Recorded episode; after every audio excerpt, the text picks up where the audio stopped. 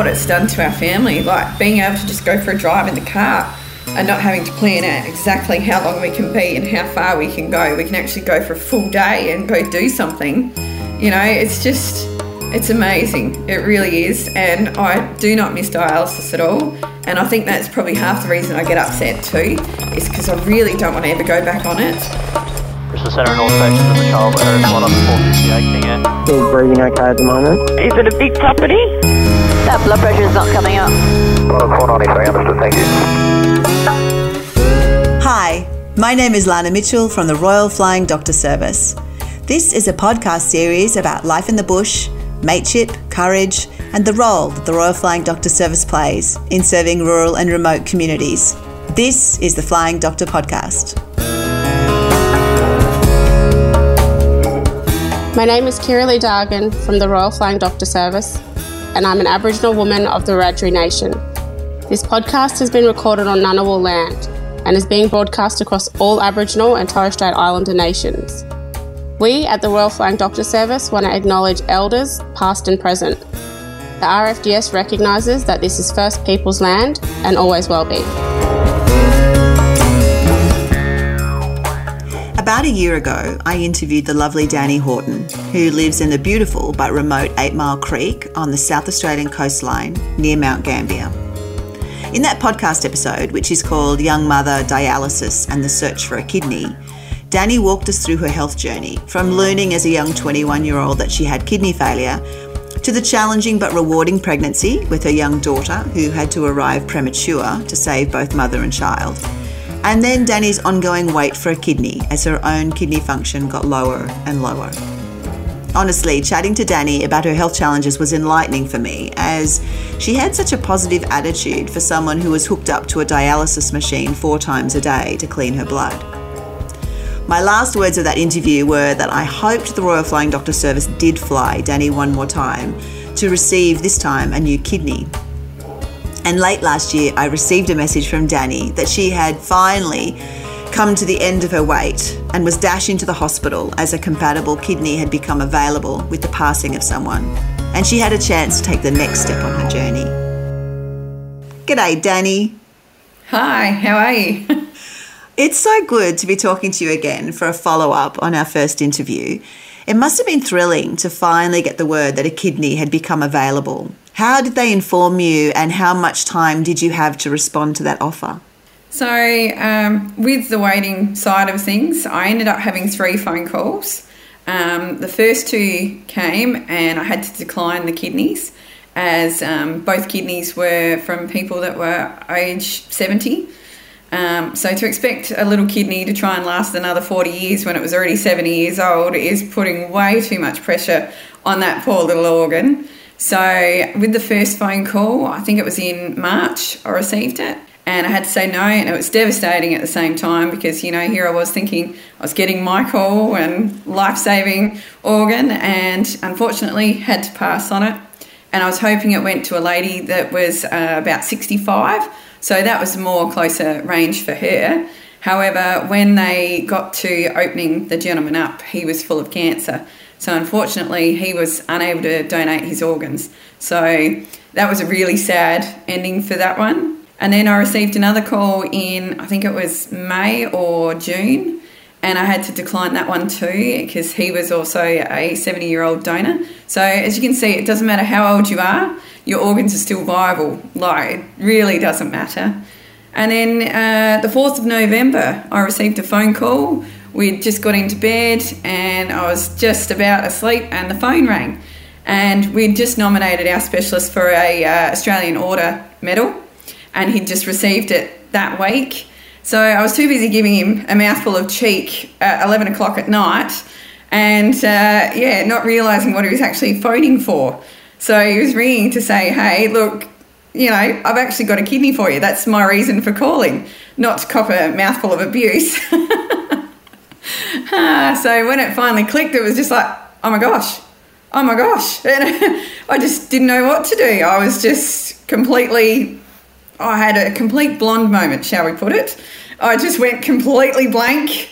I didn't know what to say, what to do. And he's like, Well, are you going to accept it? Because I strongly advise you do. From what we can see, it's a 95% match. So it's brilliant. I really urge you to think about taking it.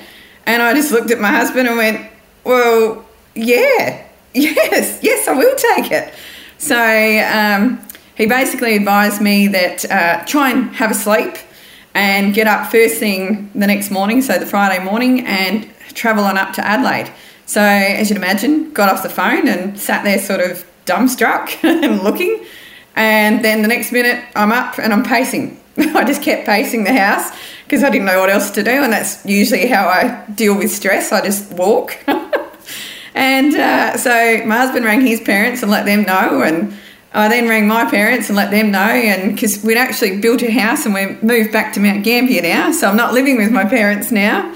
So they come up and oh, we'll have a cuppa. All right. So it was just trying to work out, right, what do we need to do? And then it's, oh, do we wake Lucy and let her know? So we woke her and she's like, what are you doing? I'm asleep. It's like, well, we've got the call. And? So the poor little thing didn't know what to say. And she just went back to sleep. And then, um, yeah, Brett's parents come around and picked Lucy up at five o'clock on the Friday morning. And we left at half past five and started our journey to Adelaide. So much for a good sleep, Danni. the Yeah, first there was advice, no chance of sleeping. the first advice from the specialist was get a good night's sleep, and you did the opposite. yeah, couldn't. You couldn't. So you headed up to Adelaide, and um, look, did you have any news about who the donor was? Do, do they provide any of that information? No, they try to keep it all uh, really confidential and that because you know you have to respect that someone's just lost their family member. It's their worst moment ever. Yeah. Um, and like for us, it's our greatest moment. So all they said was it was a 95% match, it was coming from interstate, um, and that we needed to be there by 12 o'clock Friday. And that, yeah, it was just really healthy. It was everything was looking good. They'd run tests because they have to run tests on HIV, uh, hepatitis, all those sorts of things. Because, yeah, you really don't know that you're going to wake up with a kidney until you wake up and they've said that they've definitely transplanted you because there could be something that they don't find until the time. Similar to the story you were mentioning first up about the the gentleman who his kidney, you know, they opened him up and it was full of cancer, and so they couldn't actually use it. So it really, I guess, becomes this um, a bit of a roulette, doesn't it? A Russian roulette of Yeah, yeah. It's um, it's a hard, dis- like hard to describe sort of feeling because like you're very emotional on the way up. One minute you're laughing, the next minute you're crying because you're grieving for this other family. Um, it's like even now, it's still just it's overwhelming because you know it's going to save your life, but some poor person has just died, and just thankfully that their family had had the discussion and were open to donating their organs and their tissues.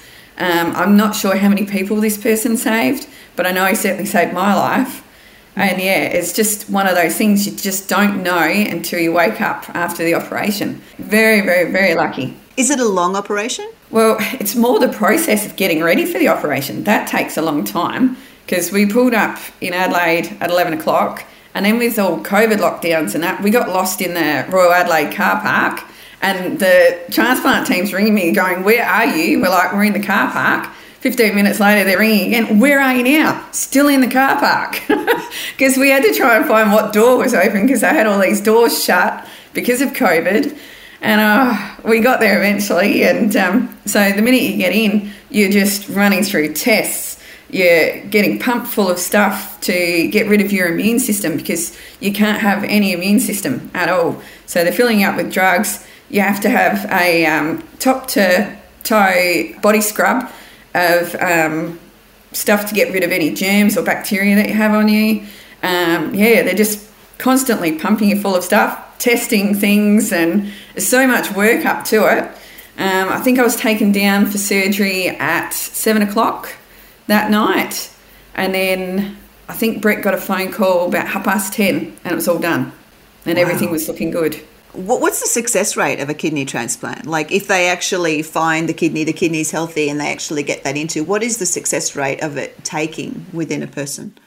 Um, I think it really depends on the kidney, the way the person's died, Yeah, it, there's a lot of different factors. The fact that it was a 95% match, that really helps for it to take. Um, like I was really lucky. I had a really good surgery. Everything went well. There was no issues because there can be different bits and pieces that pop up through your surgery. All in all, my surgery went really, really well. They were really happy with everything, and within three days, I was out of the hospital. Wow. Well, I, want, I wanted to ask you one other question too. I hate to make the analogy, but it's sort of a little bit like dating.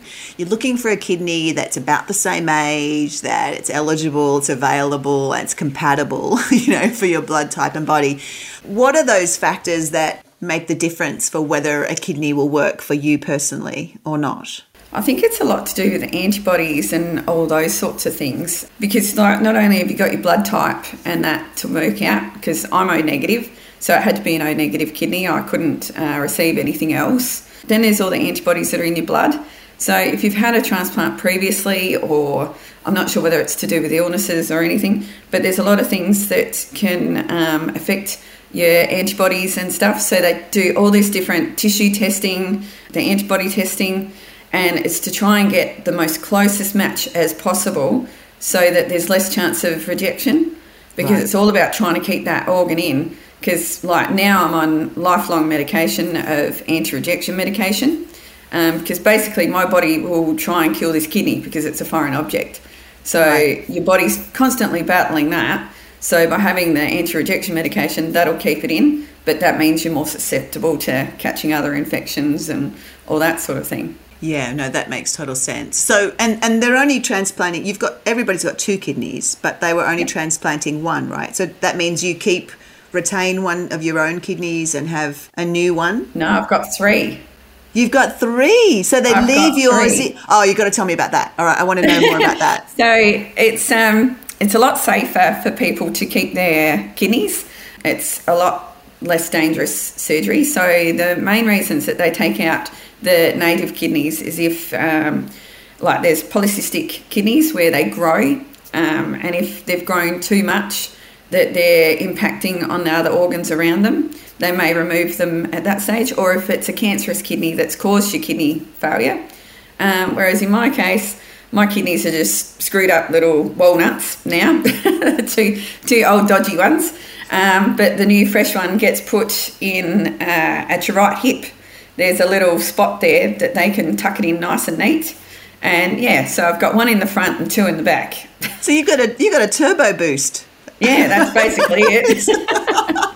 Okay, I didn't know that. No, a lot of people that I've met in this journey are just surprised that there's three kidneys now and that they just kept the two native ones. Because, yeah, if you complain of kidney problems and you're going, oh, it's in the front, they're like, no, no, no, your kidneys are in the back. It's like, yeah, the dodgy ones are in the back, the good ones in the front.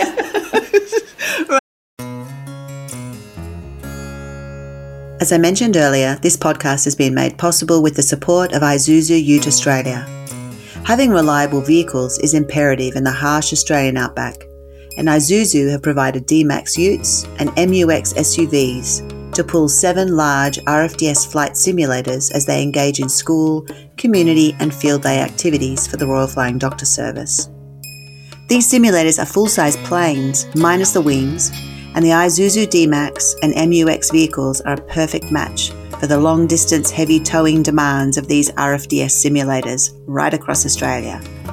So keep an eye out for them as they travel around each state, and we would love to see photos and locations on our Flying Doctor podcast community Facebook page when you see them.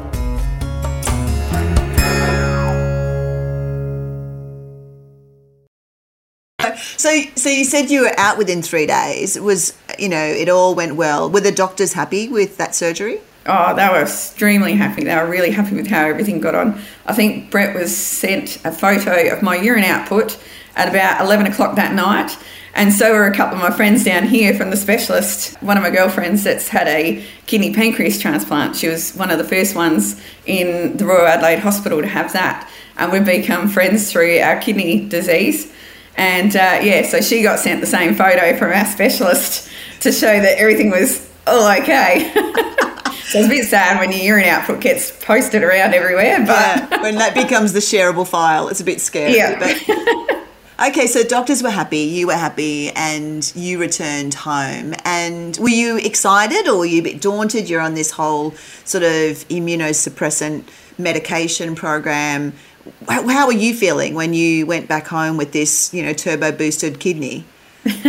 So it was a month in Adelaide that I ended up spending um, after the transplant because every morning you have to go in for daily checkup uh, into the hospital. You have blood tests and they make sure that everything's going okay and off to plan.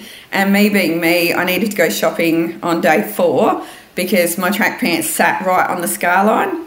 So it was really irritable. So they asked me to go and find some granny pants. So me and my usual style went shopping in my pajamas with my slippers on on day four of having a major surgery to go and find some granny pants to put on to tuck up underneath my boobs so it wasn't anywhere near the scar line. And yeah, so we spent a month up there and we went from daily check-ins to every second day and then it was we got to go home when it went to weekly. But then because of the COVID situation, we were only able to come up I think twice after we come home because of the whole COVID situation and increasing, and they didn't want us travelling and getting too close because we Yeah. didn't need our immune systems fighting COVID along with the transplant. So coming home, I sort of wrapped myself up in a little bubble. I did come home and go to my husband's Christmas show on the first Saturday night that we were home. Didn't do much because I was still very sore and that sort of thing, but it was just nice being out and about. Like I ended up working from home for seven months just to try and keep myself that bit safer and again like that was with the specialist recommendation as well. So it's all been trying to keep myself safe. Yeah, that's very logical. Very logical. Now, I do want to ask you a bit about COVID because you ended up catching COVID in February, is that right? Yeah, I did. Can you tell me about that? What happened? Well, I'd been working from home and my daughter had been at dancing and she was deemed a close contact. So at that stage, she had to stay home for, I think it was 10 days with the close contact rules. And so we tested her every second day and did all that. And then when she was finally able to go back to school, because we had to do homeschooling for two weeks, and then she went to dancing on the Wednesday, so she'd only been at school for two days. Then she had to homeschool again for another 10 days. Then she was going back to school finally, and we tested her. She was negative, but I noticed that I started feeling a bit um, hay feverish, a bit scratchy throat, and that sort of thing. So I thought, oh, I'll just have a test just in case. And yeah, first RAT test, positive. So I rang Brett and said, oh, he goes, take another one and I'll come straight home because he was still working.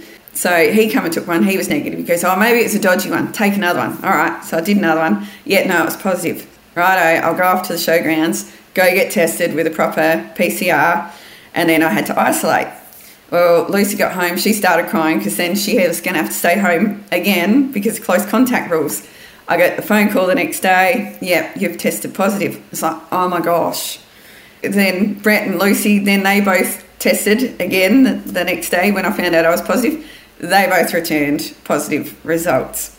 So then they went off and got their PCR done. So in the meantime, I started getting a little bit of a cough, nothing major. Um, I rang my specialist and he said, right, I'll get it organised. And he organised for an infusion that um, transplant recipients and dialysis patients are allowed to have. And we've got to have it within the first five days. The Mount Gambier Hospital here wasn't going to see me until the Monday because this was on a Friday. I think it was Friday afternoon. So naturally, that oh, we'll wait till Monday. But that was going to be day six. The specialist said, no, no, she has to be done this afternoon. So yeah, we got in, and um, within a couple of hours, I'd had the infusion, and it just knocked COVID dead in its tracks. I was really tired, still had the sore throat, a little bit of a cough, a little bit of nausea, but really I I recovered pretty well. They were really happy with how everything went and the fact that yeah, the infusion just stopped it dead in its tracks. Lucy didn't even know she had it.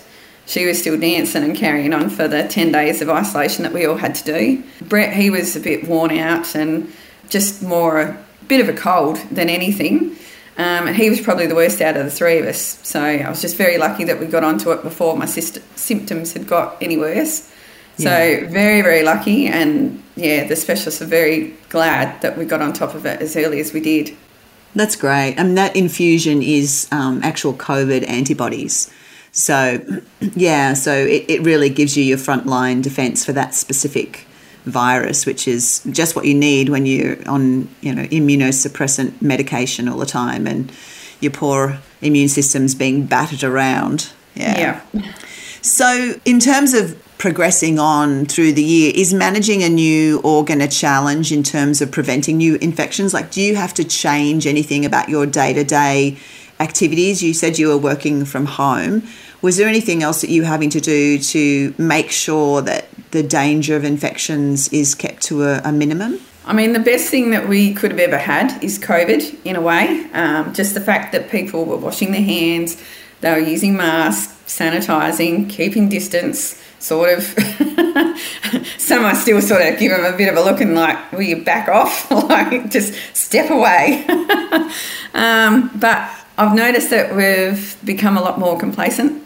And I think this is why we've got such a rise again of COVID cases and flu outbreaks because people are just, uh, she'll be right. So, unfortunately, as good as I've tried to keep myself from being infected with anything, somehow I ended up with a gastro type bug. And I'd had it for two weeks where it was just non stop diarrhea. Um, and I got to a point where I couldn't get warm. I was really, really cold. Went and had a bath and was shaking the whole way through. Didn't realise I actually had a fever. Tested my temperature and it was 39.2. And Brett just said, nah, we need to ring the specialist. We rang him and he said, straight to hospital. So we went to the Mount Gambier Hospital and I thought I was talking coherently, but apparently what was in my brain and what was coming out my mouth wasn't what was coming out. Oh, wow. So, um, and unfortunately, with the COVID rules, Brett wasn't able to come in and help me. So I had to go in by myself, and apparently I was talking gibberish, but I thought I was talking complete clear English. And um, I ended up in the Mount Gambier Hospital for a week and a half. And it turned out I had a UTI, which I didn't even know I had. I didn't feel any symptoms. Um, it was only that they tested to try and find out what was wrong. A UTI being a urinary tract infection. Yeah, yeah. So normally you feel stinging or whatever when you go to the loo. Felt nothing. And then I was talking to Kim, who was the uh, the recipient of the kidney and pancreas transplant, and she said the only way she knows that she's got a UTI now is through the smell. And I said, oh, I didn't realise, but yeah, my urine did smell different. So now I know that that's how I look out for a UTI because we mm. don't know whether it's something to do with the transplanted kidney, whether it's a little bit different. We're not sure because she's never felt a UTI either. It's just that she's, when she's tested, she's noticed that her urine smells different. So now we both know what to look out for should this happen again because my UTI ended up turning into a blood infection, which was E. coli, which caused more issues. And then the antibiotics that they gave me to fix those two infections caused a third infection, which was C. diff, which is a much more serious infection, which has caused a bit of damage to my new kidney. Oh, holy moly. I mean, you, you're mentioning these almost sort of very casually, but otherwise known as sepsis. It can be, you know, having your blood infected uh, with E. coli can actually be fatal. Not a good thing. And then C. diff is caused by a bacteria called Clostridium difficile, and it results from the disruption of normal, healthy bacteria in the colon uh, which is often, as you said, is as a result of the antibiotics. It can cause really severe damage to the colon, and it can even be fatal. Now, it comes with all of these come with horrible symptoms, Danielle. So, you know, diarrhea, stomach pain, fever, all that sort of stuff. So, what? How are you doing? How how are you traveling through all of this? It wasn't real flash. Um, let's just say I had a burning ring of fire for a fair while.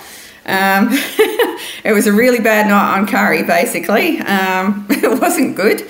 I think I described it on one of my Facebook posts as I was concerned I was going to lose a lung, and I think I've got rid of everything that I've eaten since I was about age five. So it's been Oh, full kidding.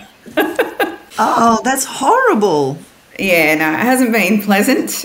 And then we thought it was all sort of fixed because they'd hooked me up to a lot of drips. Um, so I had potassium placed back in, uh, magnesium. I'd even had phosphate bags put in as well as fluids because I was obviously quite dehydrated. I can say that potassium ones are awful. They burn the veins.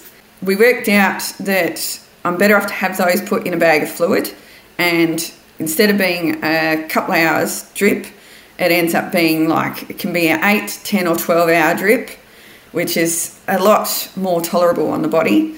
Um, magnesium's not so bad, that's only about an hour for each bag. But yeah, the potassium one is nasty. So they sent me home, and I was home for two weeks.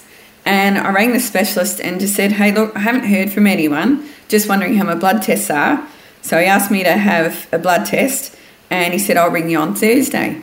So we were talking and just catching up like we usually do because I've known him since I was 19. So he's part of the family, you know, part of the furniture. And um, then he got serious and he's like, nah, you need to come to Adelaide again. Because I was sent up to Adelaide by the Royal Flying Doctors um, on my previous admission, because at the Mount Gambier Hospital, I was there for a week and a half, and they got to a point where it was too much for them. So the Royal Flying Doctors come and pick me up at midnight, and I had two lovely older gentlemen that took me. They were just wonderful, the two old fellas. They were like a married old couple. They were quite funny. And yeah, and because of the ramping and stuff in Adelaide, I ended up staying on one of the little layout uh, couch things in the base at Adelaide for, uh, I think, I got to Adelaide about quarter to two, and I think they were able to finally get an ambulance for me to take me to the Royal Adelaide at 4.30 in the morning. So, and yeah, they'd had a couple of other patients come in while I was there, so they were busy. Yeah. So, um, and then after Adelaide sent me home because they thought everything was okay, like my kidney levels looked good. Yeah, two weeks later, I rang the specialist and said, I'm still not feeling great. And he's like, nah, you got to come up to Adelaide again and we're going to do a kidney biopsy to see what's going on because there's something not adding up here. So Brett and I chuffed off in the car again on a Friday night. It always seems to happen on a Friday. Have you noticed that? Yeah, I know. timing. Timing is everything. you head off with Brett and you're going to find out what's going on and why why these blood results are showing something unusual with kidney function. Yep, because I'd had two weeks off of diarrhea, so or it's still sort of on and off. Um, but it wasn't like what it was when I was in hospital that first time. So we checked in to the Royal Adelaide at uh, midnight on the Saturday morning, and so they put the cannula in and hooked me up to a drip to get me some more fluids, and they ran a potassium bag, and they ran magnesium. Then they ran ran a oh, I can't think of what it was called, but basically it's a calcium bag, but it's to do the opposite of what my body's doing. So at the moment, I've got a 2.6 centimeter nodule on my parathyroid that's causing my parathyroid to say, oh, we haven't got any calcium in the blood. We need to take it from my bones and put it into a bloodstream. Yet my calcium in my bloodstream is way over the top. So this calcium bag that they gave me was to try and get rid of the calcium that's in my blood and to try and tell the parathyroid, nah, we've got plenty, leave the calcium in the bones. So that's basically what this calcium bag was. I was still fine, no diarrhea. The Sunday they said, look, you're looking good. How about you go outside, go for a walk and, you know, get some air? All right, excellent. So we went for a walk, got back into the hospital. We'd only been out for half an hour, nothing major. 4.30 that afternoon, I start vomiting. I was like, oh, okay, here we go. Four o'clock that morning, I'm up and I've got diarrhea, and it's just constantly every half hour I'm up and going. And it's like, okay, something's weird's going on. So then this happened for quite a few days. So they were trying to stop that. So they tested me for C. diff again just to see whether it reappeared. They tested me for other ones because for some reason, as a dialysis slash transplant patient, the minute you get into Adelaide, to the Royal Adelaide, you get to do three swabs. So the first one's COVID, obviously. The second one is a nasal swab, and then the third one is a butt swab. So every oh. time, and it's to test for a virus that can be found in the butt, and that was clear. So I'd sort of tricked them again. They've no idea why I've started diarrhea again. Yeah, so then they found that in the blood tests, I was getting rid of all my potassium, all my magnesium, all this stuff was happening again, and my kidney function was going through the roof again. Oh, it wasn't through the roof. It wasn't a good number for me because when I was well, it was around like my creatinine level was around 80 to 90, which is really good. So that gave me about a 77 to 80% function. So that's really good for someone with technically one kidney, even though it's three. and then with all this diarrhea, it was starting to cause issues. So my creatinine was creeping up to like 180, and my kidney function had gone down to 33%. So it's a pretty Oh, huge no. drop in what's So- going on. So your your turbo boost is now being compromised. There's that Yeah. really there's there was the chance then that your new third kidney was not coping with what was going on. Yeah, struggling. What did the doctors say? Well, they were just trying to work out what was going on. That was the main issue to work out why I was having diarrhea, why I was still vomiting, why I was getting rid of all this potassium because they thought that maybe the potassium and the magnesium was coming out through the diarrhea. Well, then they got on top of the diarrhea. Once they worked out there was no infections causing it, they weren't quite sure what was going on. They were able to give me Gastro-Stop. So that sort of put an end to all the diarrhea side of things. And once they got that fine and that there was no C. diff infection or anything, because their biggest issue was to do a kidney biopsy. But with a kidney biopsy, because they're technically stabbing the kidney with a needle, they didn't want an infection sitting outside to go through when they tested the kidney. Yeah. So they had to make sure I was clear of any bacteria or viruses. So they ended up doing the kidney biopsy last Wednesday just to see what was going on because they've worked out that maybe it's the kidney that's getting rid of the potassium and the magnesium because the magnesium helps keep the potassium in. So Yeah. it's all connected. And They all work together, all of these yeah, elements. it's Yeah. amazing what you can find out from a blood test.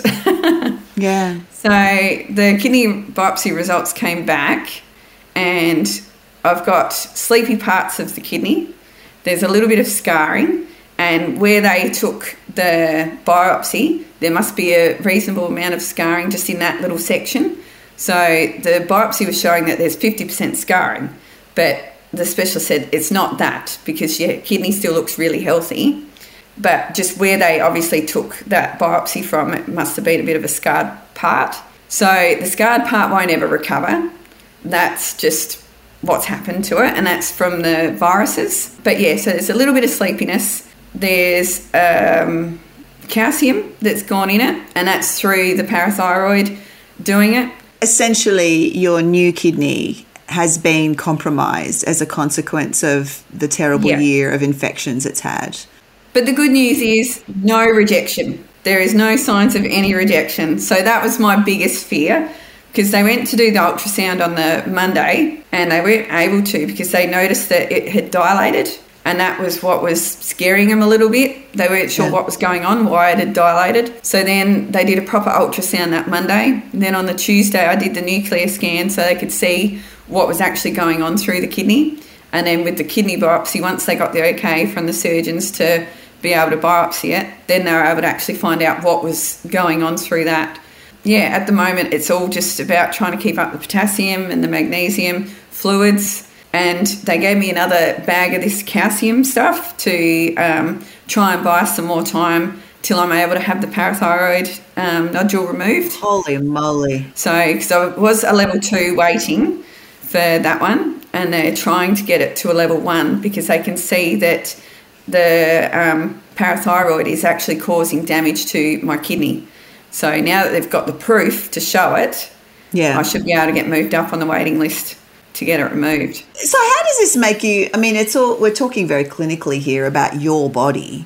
How are you coping with all of this, Danni? Because it's there you are, you've got your two little walnut kidneys and then your turbo, you know, kidney that's sitting there at the front that is now struggling and you've got this little tumor in your neck that's benign but is causing issues with calcium. How are you feeling about it? Are you just over it all or are you still optimistic? Um, sorry. It's okay. It's it's been a shock.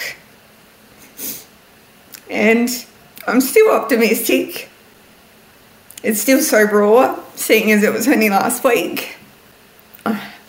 I'll try and pull my stuff together. It's okay. It's okay. I do come across as I'm all over it, but I'm still a person and I still get upset. Um, I do try to cope with humour, and my Facebook posts are full of humour. Um, very rarely let this side through because I find it hard to deal with. Um, only certain people ever get to see this side of me because I like to be strong.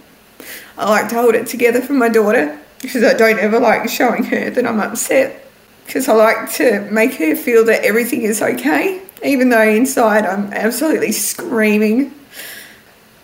Yeah.